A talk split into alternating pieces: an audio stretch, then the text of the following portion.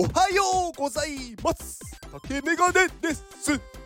竹メガネの元気お届けいたします。元気!はい、えー、私が応援する iPad メイト、えー、本日、えー、18時からジェネラティブ NFT を再販します。はい。まあ私が運営してるわけではないです。はい。こちらはアミティ先生がやっているコミュニティです。私はただ応援しているだけです。はい。で、えー、本日の18時から6月4日日曜日の21時夜の9時までですね。はい、えー、3日間限定で販売となります。で、まあ、こちらをね購入いただくと、まあ、iPadMate の、まあ、秘密の部屋に入れてまあね、プロのクリエイターの人たちがやっている勉強会に参加できたりそのアーカイアーカイブを見ることもできます。なのでめちゃくちゃお得だと思います。あの、今ねそのアーカイブの動画をまとめたものが、まあ、サイトになってあの一覧でね見れるようになってすごく分かりやすくなりました。前はねあのディスコードっていう、まあ、アプリコミュニティアプリの中の、まあ、その部屋があるんですけどまあ、部屋の中にこうその都度貼ってあったんで遡っていくのが大変だったんですけどまあ一覧になってねもうこうサムネイルもあるんであこれ見たいって言ってポチってやるともうねすぐ見れるっていう超便利って思いましたね。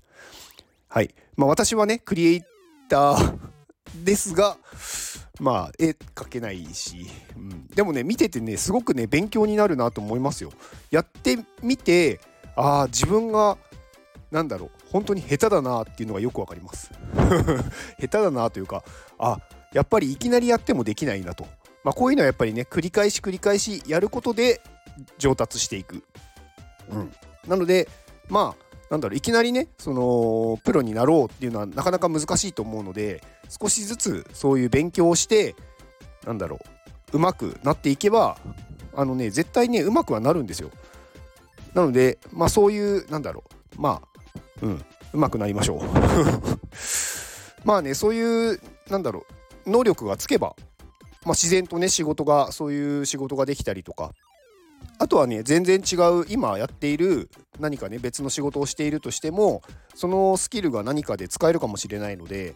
うん、やって損はないと思います。何でもそうです。はい。ええー、っとで、えー、そちらのコミュニティのえー、っとリンクを概要欄に貼っておきます。で購入するにはこのねコミュニティの中の購入サイトっていうところからところが、えー、おそらく今日の6時18時前ぐらいにオープンすると思うのでそこから購入してください、まあ、それ以外のところからは買わないようにお願いします。まあ他のところはねちょっとねもしかしたら詐欺の可能性があるのでこのコミュニティの中のリンク以外は踏まないようにお願いします。はい。で今日のお話なんですがえっ、ー、とねみんなあの本気出してないですよね。って思うんですよ。まあ、特にこう大人というか、まあ、今の一般社会にいる人たち。まあ全員じゃないですよ。あの出してる人もすごくいると思うしでも大半の人は出してないなって思っててなんかこう本気って出してないと出せなくなるんですよね。なんかこう運動とかと一緒だと思うんですけどあの例えば今全力で走ってくださいって言っても運動してない人は多分ね全力で走ってもね力が入らないと思うんですよだから転んだりとかなんか自分のイメージの中ではこのぐらいできるって思っててもやってみたらできないんですよね。うん、でこれあの本気をね出し出してないから出せなくなっちゃってるんですよ。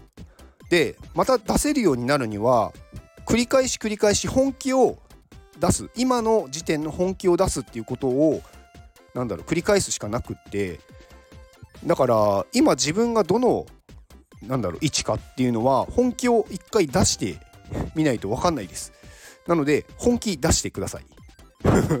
本気出してくださいって言われてもなんでっていう話でしょうけどあのね本気をね出さない人はねあのー、人生ねつまんないですよ絶対。なんとなく生きてるっていう状態なのででね本気を出すとうーんやっぱりねいろんなねところにねぶつかるんです。なんかこう自分で制御できないところにぶつかるというか。でねそれがね経験になるんですよね。なんか自分が分かってる範囲で動いてても何もそれ以上成長しないですし新しい発見はないんですよね。だからね本気。私はもうねこれ以上できないっていう本気を出しましょう。はい。まあそのためにね私はね元気をお届けしてます。はい。毎日元気をお届けして皆さんが本気になるように元気本気です。はい。まあね何を言ってるのか分かんないかもしれないですけど本気でいきましょう、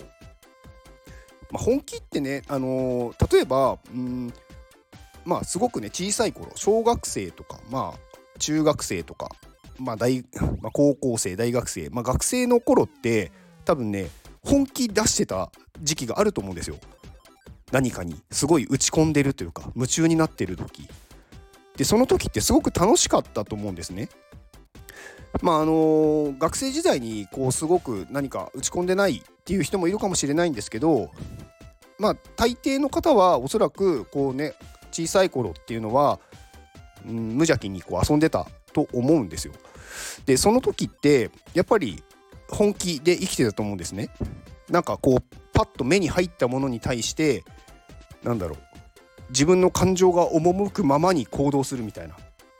うん、で大人まあ大人という表現していいのか分かんないんですけどなんかこういろんなね社会に出ていろんな人と接していくうちにだんだん行動をしなくなっていって本気を出さなくなっていってで本気を出すのがダサいっていうなんかその価値観になっていってると思うんですけどなんかねそうなっちゃうとね本当に危険だと思ってて何に対してもねやろうって思わなくなるんですよ。で、まあ、こういうのね学習性無力感っていうんですけどなんかねやろうと思った時に何かねそれがうまくなんだろういかない状況例えばまあ何かね例えば仕事をしていてこういうことをやりたいって思ってもそれを言例えばやろうとした時に周りからねこう反対されるとか周りの人がなんだろうそれをこう阻んでくるというかした時にできなかったっていうのをなんだろう繰り返し繰り返し行っていくと人間ってどんどんそれに対してあのー、やってもどうせ無駄だって思うようになるんですよね。でそうすると本当にやったら結果が出るというかそういう場面になったとしてももう行動しなくなっちゃうんですよ。でそうなっちゃうとそこからまたねやろうっていうところに戻るのにはねすごくね時間というかねすごいその労力が必要になるんでその労力を使うぐらいだったらやんない方がいいでどんどんもっとねやんなくなるんですよだからそれはね私なんだろうすごくもったいないというかすごく残念だなって思っててなのでそうならないためにもね本気で生きないとダメだと思ってますなので私はね小学生とかねその小さいお子様に対してそのまま本気で生きてほしいんですよ。なんかねこうまあ親とかまあそれは学校の先生なのかわかんないですけどいろんな人から言われることに対してもあの気にしないで本気で生きていいと思ってます。まあ、例えばねこれが明らかに犯罪というか、うん、例えば、まあ、それでね誰かのなんだろうまあ、体にこう後遺症が残るような、まあ、怪我をさせるとか、まあ、そういうね状況になったりっていうのはまあ親とか周りが止める部分ではあると思うんですけどそうではない場合多少のね怪我とか友達に怪我させるでもそうですし自分が怪我をするでもそうですしなんかそのぐらいはね別にね大丈夫なんでまあもしこれをね聞いてくださってるまあ親御さん小さいお子様がいる親御さんはなんかもう、うんうん、放置していいと思います。でちょっとねこれ別の話私の話なんですけど私ねあの小さい頃にまあ親から勉強しろって言われたことがないんですよ。でねそれをね一回親に聞いたことあるんですよね。なんかそういえば私なんかそういうなんかね親になんか勉強しろって言われた記憶ないんだけど言ったことある？って言ったら言ったことないよって言われてうんだって言わないようにしてたもんって言っててまあなんでって言ったらなんか、まあ、あなたは言わなくても勝手に自分でいろいろ調べたからなあ好きなものをなんか調べてやってればいいやって思ったから何も言ってないって言われてなんかねそれはすごく嬉しかったんですよね。やっぱり私のことをちゃんと信じてくれてたしうーんなんだろう世間一般でいうなんか学校の点数が取れることテストで点数が取れることをなんだろう優先にしなかったというか私がやりたいことを優先してくれた。うん、なのでまあ私はなんか一つの何かに対してすごく能力を発揮したりとか例えばね学校のテストにた、まあ、関しても何かの1個の教科に関してはすごい点数を取るのに他の教科は全く取れないっていう状況だったんですよ。でも別にそれは親から親からとか親は全然それに対して気にしてなかったというかなんかそれでいいみたいな感じだったんですよね。だからそれはすごくね感謝してるんですよね。だから周りからするとなんか変な人だと思われてたと思うんですよ。だからね私まあ、ちょっとねなんかこうまあこう自分でなんかこう言うのもあれなんか手前味噌なんであれですけどなんか一つの教科に対してすごくね点数が取れる時があったんですよね。まあ面白かったんですごくそれを自分で突き詰めて勉強をし勉強をしてたつもりもないんですけど調べてたらなんか先生よりも詳しくなった部分があってでそれをねテストでねいやまあ取ったりとかそういう回答をしてたら何かを見て答えてるって、まあ、カンニングしてるって思われてなんかね私だけね別室でテスト受けるとかねやられたんですよねでも同じように点数が取れたんであれ？もしかして本当にその実力を持ってる人なのかなっていうこともありました。まあ、他のね教科が全然点数取れないのにこれだけ取れるっておかしいだろうみたいな感じになったんだと思うんですよ。でもそれはねまあなんだろう私がそういう1個に対して特化しちゃってたからそういう風に見られてたうん、でもねそれはやっぱり今となってはねすごくいい経験だったというかそういう風に育ててくれたのは私はすごく良かったなと思ってます。まあ社会に出てねやっぱりみんなと同じことをやるっていう状況になった時になんかちょっとねあのー、え、まあ、変なやつというかなんか従わないからちょっと邪魔なやつっていう感じにはなってたんですけどまあそれはそれでいいとしてうんまあ、これからはねもうそういうなんだろう別にみんなと同じでいいっていう価値観じゃない人の方が、うん、いいと思うのでまあねこれを聞いているまあその親御さんなりまああとはねお子様に対してもねまあ別にお子様が聞いててもいいと思うんですけど